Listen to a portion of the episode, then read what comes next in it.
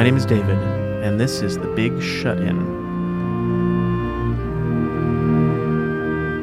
It's April twenty-second, day thirty-nine of lockdown. And tonight I talked to my friend Patrick Sasso, who runs a company called Loop seven. Patrick and I belong to the same sort of networking club. We run similar businesses, he and I. We both run small um, multimedia production companies here in New York. His is more exclusively focused on video than mine is, though. And so business has been tough for Patrick, as it has been for a lot of people, with the closing of all live events and really the inability to dispatch video crews out to film anything and lack of things to film. But the last meeting of this club, which is a bunch of small business owners who are in marketing adjacent fields, which is a big multi-person Zoom meeting we had on Friday, he spoke very sincerely and surprisingly, I thought, about optimism and feeling like maybe everyone being shut down wasn't such a bad thing. And he's the first person I really have heard speak like that in any significant way. And so I invited him to come on because I wanted to hear more. I wanted to dive into that with him and, and hear what that meant, what that was about. Anyway, it was a really good conversation. I, I really enjoyed talking to him. And And so I'll go ahead and play it for you. Here's Patrick. So wh- how how are you generally? So uh, yeah, overall, I'd say pretty good.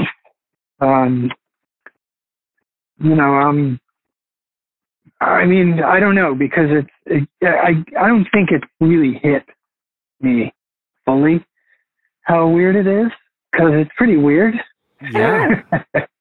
I don't know if it's a, uh, I don't, so, so when, when you ask, you know, how am I, say, um, I, I, I gotta say fine, basically, um, doing okay, but, you know. I, I tell you what, what I really wanted to talk to you, you said something the other day about the world needing a break, and it was just the most, it's one of the very few vaguely positive things I've heard anybody say about this whole situation, and uh, I, my heart and soul could use um, a silver lining take. And so I was hoping you could dig into that a little bit and tell me what you meant by that, and w- what kind of break do you think the world is getting, and why does it need it? Well, I know that when I said it, um, I wasn't, I didn't analyze it one hundred percent. I just, it was a gut feeling, you know? And, um... Well, I got time. Yeah, yeah, I guess we can analyze it right here. Well, that's, so, so I'll try to, I was, I was actually thinking about it after I did, uh, say it out loud on Friday. What, for me, I always believed, From from a long time ago, like I, you know, as I as I grew older and saw what happened, like what's happening with the world. I mean, you name it: climate change, this, that, all this other crap uh, that's happening. Um, I used to think that there's no way that we can come together and work a system out for everybody and work a um, work out differences and work out problems uh, unless we're forced to in some way that hits the reset button. And I always thought it was going to be another war, you know, another really big war. Um, or space aliens, maybe. I, that was always my fantasy when I was a kid. Like the world would be forced to come together because of it, it, war with another planet. Like we'd, I mean. But yeah, that's, I mean, that's always the, the thought I had is like, how how is this possible? You, you know, the more you read, the more you read history, the more you look at world problems and politics, we don't wake up until we get slapped in the head. And I don't know. And this this is kind of a, I feel like a little, because I feel like the world totally runs on on business. Business involved, like, money is definitely, as, as they say, money makes the world go round. It's, that's what it, that's what's making all the decisions. And that is really what's getting hurt right now, is business. And, um, and it's forcing it to change in some way, I think. I, I, you know, I could be wrong. It just feels like they have to stop for a minute. And it feels like everybody has to stop, and at least, even if you're consuming more and trying to keep yourself busy or with whatever it is, I feel like you're, you're, you're tapping into these, well, what, wait a minute, okay, how are we going to get out of this? Wait, what? They're doing this, they're doing that, the banks are doing this, the banks aren't giving these loans, but why, that's not right. You know, more, you know, it's, it feels like people are a little more active towards thinking about something together instead of thinking about their own little world separately. And maybe that's the pause. I mean, I the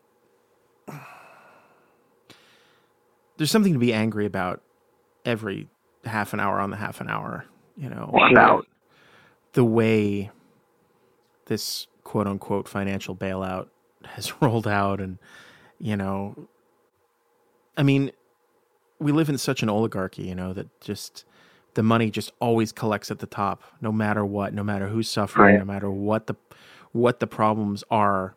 Like, all the money is going to end up in the banks and the oil companies and the big real estate moguls, and uh, you know, they're the people who are going to end up with all the money, because the whole system is just just funnels it, you know. And all of this, it turns out that the big majority of this, I've been angry about this all day today, but the The big majority of this, you know, whatever stimulus money is coming out of Congress is pooling in the banks, and, you know, uh, but I mean, do you think, and I agree with you that that wasn't going to change without suffering, without a big, huge reset, you know, like the way we got, you know, things like Social Security and all that out of the Great Depression.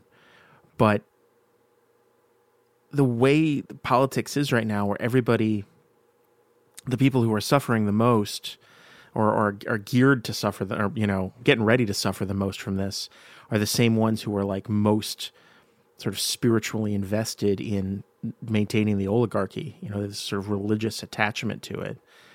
I mean, do you think we're actually going to figure it out? Do you think... Do you think we're actually going to solve it? Do you think we're actually going to come together? No, I don't think anybody really knows that. Um, Are you optimistic?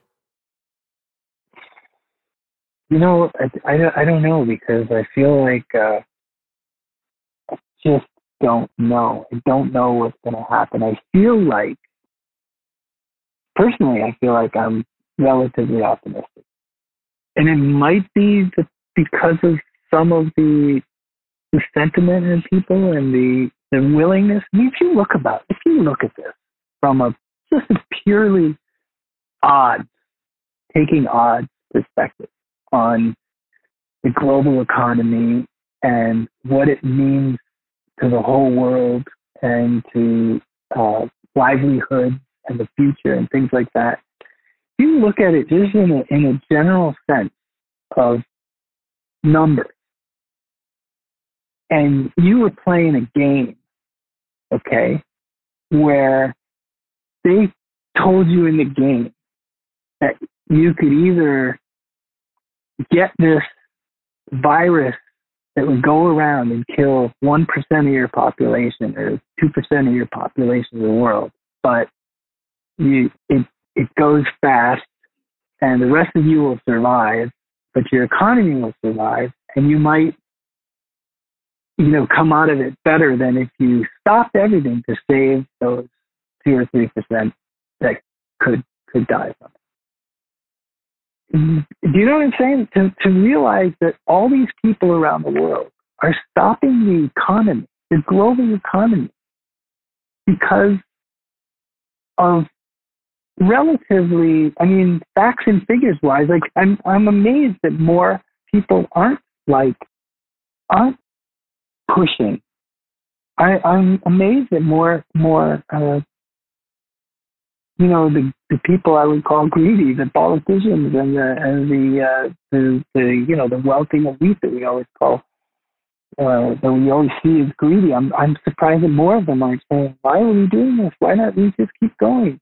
You know, I, I, I find that just the fact that we're willing to sacrifice all this for for life, which we value it, we obviously value it, and I think that's a positive thing you have to take from all of this, just in general. Um, I think that's that's a beautiful way to look at it. I mean, if I were to try and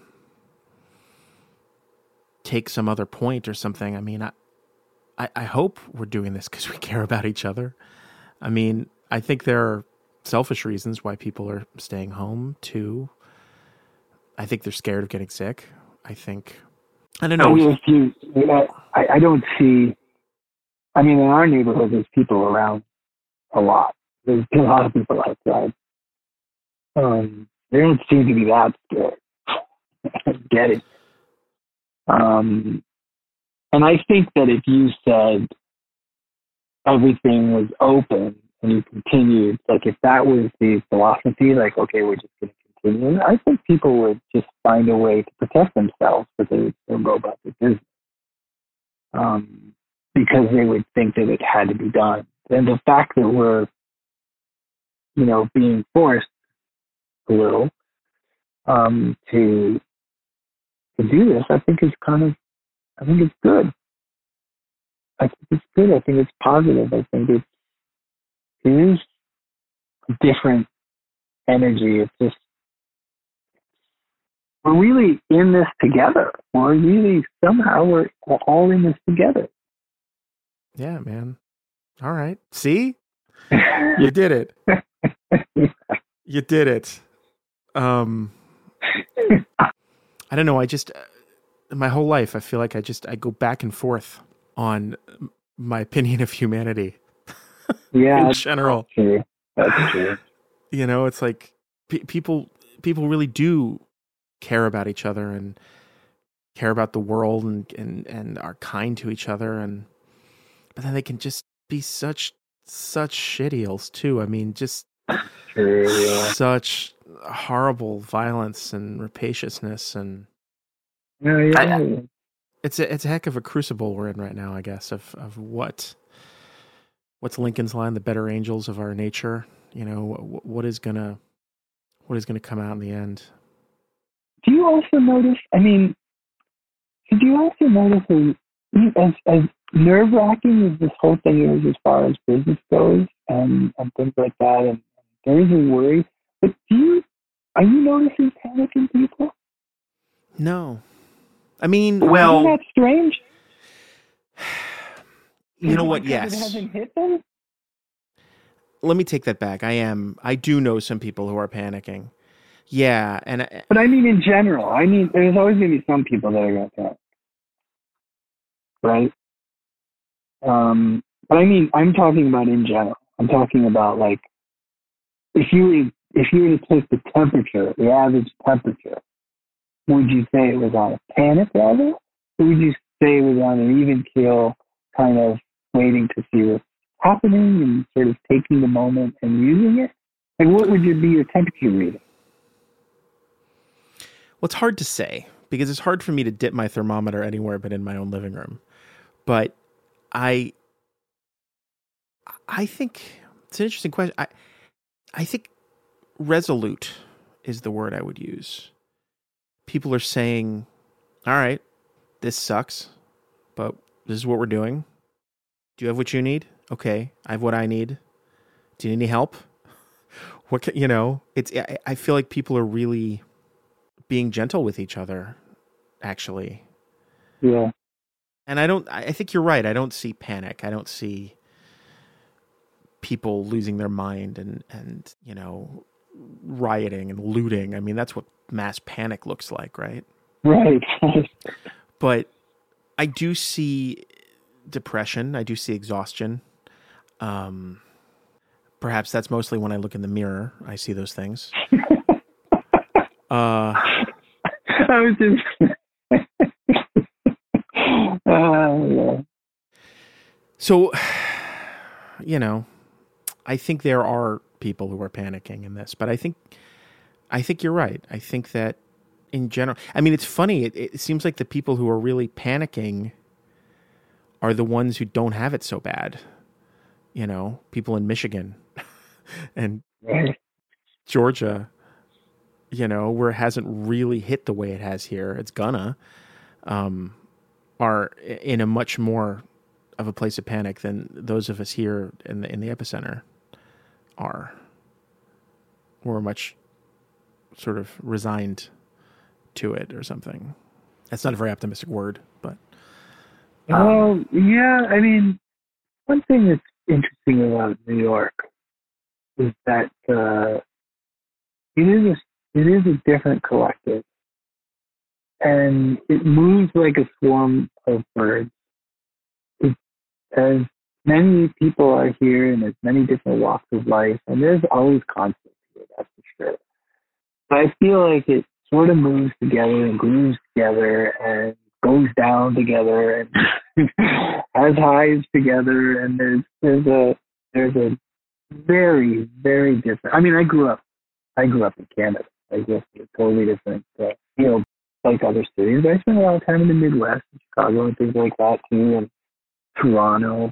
And I don't, I never ever felt like a camaraderie, like a, a spirit, like a, a um, like I was moving with a flock, like that. And I think that's one of the reasons why I like like it here. It's, you feel like you're part of something. You don't feel like you're living somewhere separate in a big city. You're It's part of something here, and I and I, sometimes I forget that because I don't, you know what I mean? I don't, I'm not in those other places that often anymore. So um, when I leave the city, I do notice it. It's different, and I feel like maybe that's the response I'm feeling during this whole thing. It has has more to do with New York City than it has to do with the rest of the world. Yeah. Well, it's a fundamentally optimistic place, isn't it? New York. Okay. Yeah. Be- because everyone who comes, everyone who moves here is saying, yeah, I'm going to go to the place with the, the where the best people are in whatever field I'm in, and I'm going to I'm going to com- I'm going to swim in that pool. I'm going to be I'm going to hang out with the very best of the best in that field, and I'm those are going to be my people because I deserve to be. I mean, everybody who moves here from somewhere else, which is most of the city, came here with that attitude on one level or another, or they got here immediately and realized they didn't have it and they turned around and left. Yeah. So the, the people who are here are all, you know, tough, resolute, optimistic, delusional, and egomaniacs, right? And yeah. that... that plus a certain percentage of them actually are the best in the world at, you know, in things like the arts, you know, and then finance and science, you know. And so, I don't know, I, I've been here fifteen years now, sixteen maybe. And I, I don't think I could live anywhere else anymore. I just... Yeah, I, I, I've been here since ninety-seven. How long is that? Um, it is, it is, yeah, it's long. It's been here a while, um, but it's but it's, it's tough because I I have now a need for, you know, especially my wife. We need space. We need, and if you can't afford it in the city, you got to leave. And it's really hard because I don't really want to leave. Well, right now you can't, so. Right. Can't go anywhere anyway. uh, oh, God. No, you know, it's, I, I think now the more that I think about it, maybe maybe that's where my, um, maybe that's where I'm feeling it. Maybe that's where I'm feeling the pause. I'm feeling the pause more here. And I always feel, I feel like in general that New York has a pulse, not only of its own, but I feel it does seriously have some kind of global pulse. And I might get in trouble for saying this, but I think that that uh, New York feels to me like a voice of reason,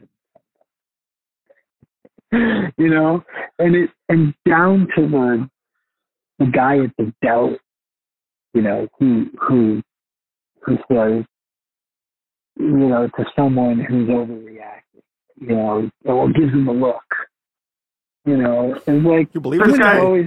Yeah, whatever. Um, and and I think sometimes New York does that for the rest of America uh, in in weird little ways. So, um, well, I've said. I mean, I've said that to people who talk about, you know, New York being rude, or yeah, yeah. you know, c- cold or something. And I don't think that's true at all. I think New York is just no. in a hurry. Yeah. Everyone's just everyone's just busy, and they just don't have time or patience for, you know, everyone's bullshit meter is set very sensitively. And I appreciate that. I like that. That yeah. I, I know where people are coming from. I know I know that they're not feeding me a line, you know. Um, no, I, I think you're absolutely right. I think that is such a um that's something that I really value here. I feel like that nobody's going to give you anything you don't really deserve. Not really. You know what I mean? Yeah. I mean, there's there's things here and there, but I, I, I, I and I think they, they, they, people here value not not just that you want to, because you're going to work your ass off for it. They value that. They value the fact that you're you're going to hustle. They value another hustler because they have to hustle, and they they actually are rooting for you. I think too. I don't think anybody here wants you to fail either, which is I think is another amazing thing. I don't think this is. I don't think competition is um, felt the same way here. I feel like there's a, a brotherhood of the hustlers. You know? Yeah. Oh, for sure. But to be welcomed into that brotherhood does does take a certain personality, right? Oh, yeah. You have to be, you have to be ambitious. You have to be hardworking. Yeah. You have to be talented. You know, New, New York helps those who help themselves.